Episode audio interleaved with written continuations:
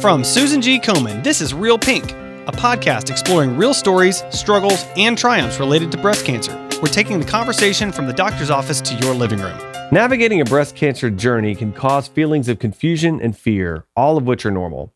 There are healthy ways to cope with the stress caused by these fears, such as mindfulness meditation, support groups, or finding a creative outlet. Today's guest has been through quite a journey over the past decade. Having undergone numerous brain surgeries as a result of her breast cancer metastasizing, actress and comedian Hyla Matthews knows firsthand how important it is to find ways to keep a healthy perspective and is committed to finding a way to laugh through her experience. Hyla, welcome to the show. Thank you. Thanks for having me. Well, I'm, I'm really excited to talk to you. Really uh, appreciate you know your unique perspective. Um, and let's let's just start off talking about your story. What's your breast cancer story? And can you tell us about your initial diagnosis and what was going on in your life at that time? Sure, sure. Uh, I was breastfeeding my seven month old baby, and I found a lump in my breast and I thought it was a clogged milk duct. so I called my friend and she said, Oh, yeah, that's very common. Get some udder salve. I don't know why she suggested udder salve, but you know, I'm not a cow. So I, but I did rub it on there and that didn't work. And I called my midwife and she said, I don't think this is breastfeeding related. So just come down and get an ultrasound. So I did and uh, it turned out to be pretty bad. So they did a biopsy, and uh, yeah, and they told me that I had cancer. So, mm, yeah, wow, that's, that was that's it. Well, I mean, and that and that's common, I think, in a lot of these conversations. Is you know, it starts off sort of seeming to be something innocuous, yeah. and, then you, and then you listen to your body, you listen to advice, and you recognize, oh no, there's really more more to this. And and I understand the next part of your journey was really kind of a direct result to your listening to your body and advocating for yourself, knowing something was not right. Can you tell us about that and, and what journey, where, where that journey went? Sure, sure. Um, well, when I got breast cancer, it was suggested to me to put a Mediport in. So I did that. And I, you know, it goes under your collarbone and it's easier for the chemo to uh, come into your body. So I did that. And about a month later, I was um, brushing my teeth and my hand was a little wobbly and um, my handwriting was a little crooked. And I thought that it was because of the Mediport. So I went to my oncologist on a Monday and said, "Oh, I know what it is. It's I've got it down. It's like headaches and all this stuff. It's from the Mediport." And she said, "No, no, no you actually have a brain tumor. Oh, I didn't say, sorry. I, uh, when I was uh, sensing that was a little wobbly and all that stuff, I decided to go get a brain MRI. And I decided myself, I didn't, you know, my doctors didn't suggest it because we had done this thing called eyes to thighs. So they check all the stuff from your eyes to your thighs, but they don't check your brain. So I decided to go get a, a, a, brain MRI. And um, then I went to my doctor and said, I know what it is. And, and she said, no, no, it's a brain tumor. So I was totally baffled and thought, okay, forget the breast cancer. I have a brain tumor. So um, I got that. I met my brain surgeon on a Tuesday and on Thursday, I had a brain surgery. So um, I had no time to stress. It all happened in one week. And that was really, it was probably good because I didn't have time to really worry about it.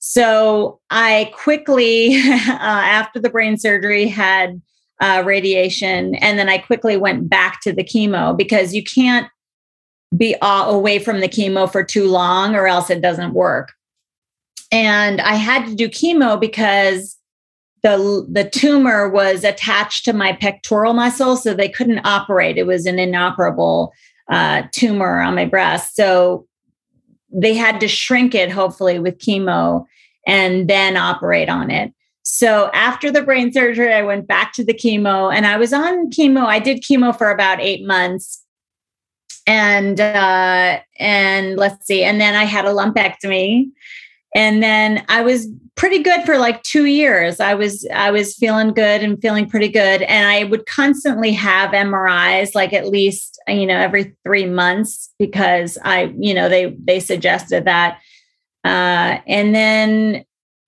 after about two years, they thought there was another tumor. And it was in the exact same place that my initial brain tumor had been. So they I went in for another brain surgery and it turned out to be radiation necrosis, which is just dead, you know, scar tissue.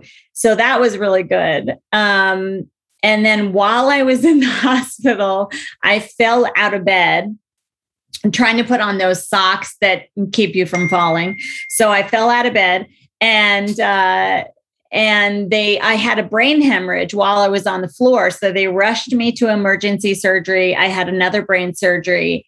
And then i got a brain infection or an infection just called mrsa and it was in my brain and uh, in my head. So they did a fourth brain surgery, and that was pretty much it. That was you know a crazy, crazy uh, experience and time. And then I was in the hospital for about thirty days, and I.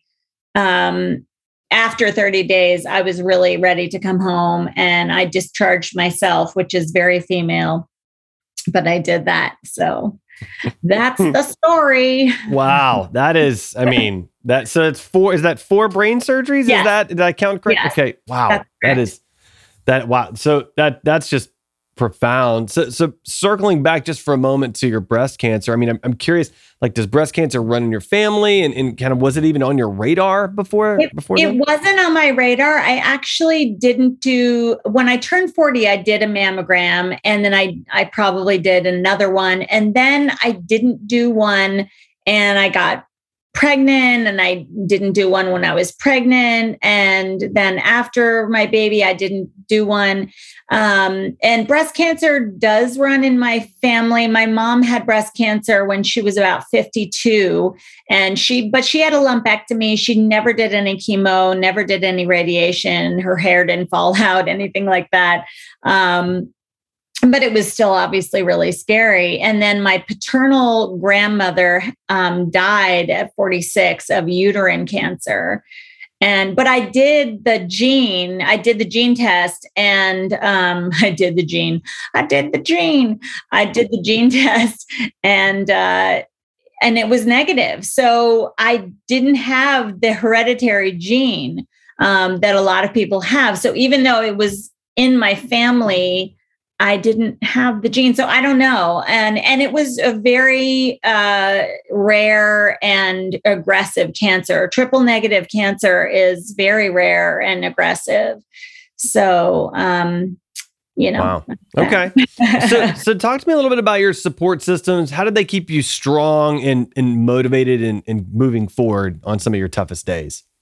Well, um, my parents actually when they were 80, they moved down here to DC from New Jersey and they rented a, an apartment, a basement apartment about a block away. And they had keys to my house and they just came in every single day and helped take care of my son and my husband and me, really. I mean, it was no matter how old you are, you just want your mommy, you know? So my mom was there. She was great. Um, she read to me and my dad took me to chemo and they were really amazing. And that i and my husband was incredible.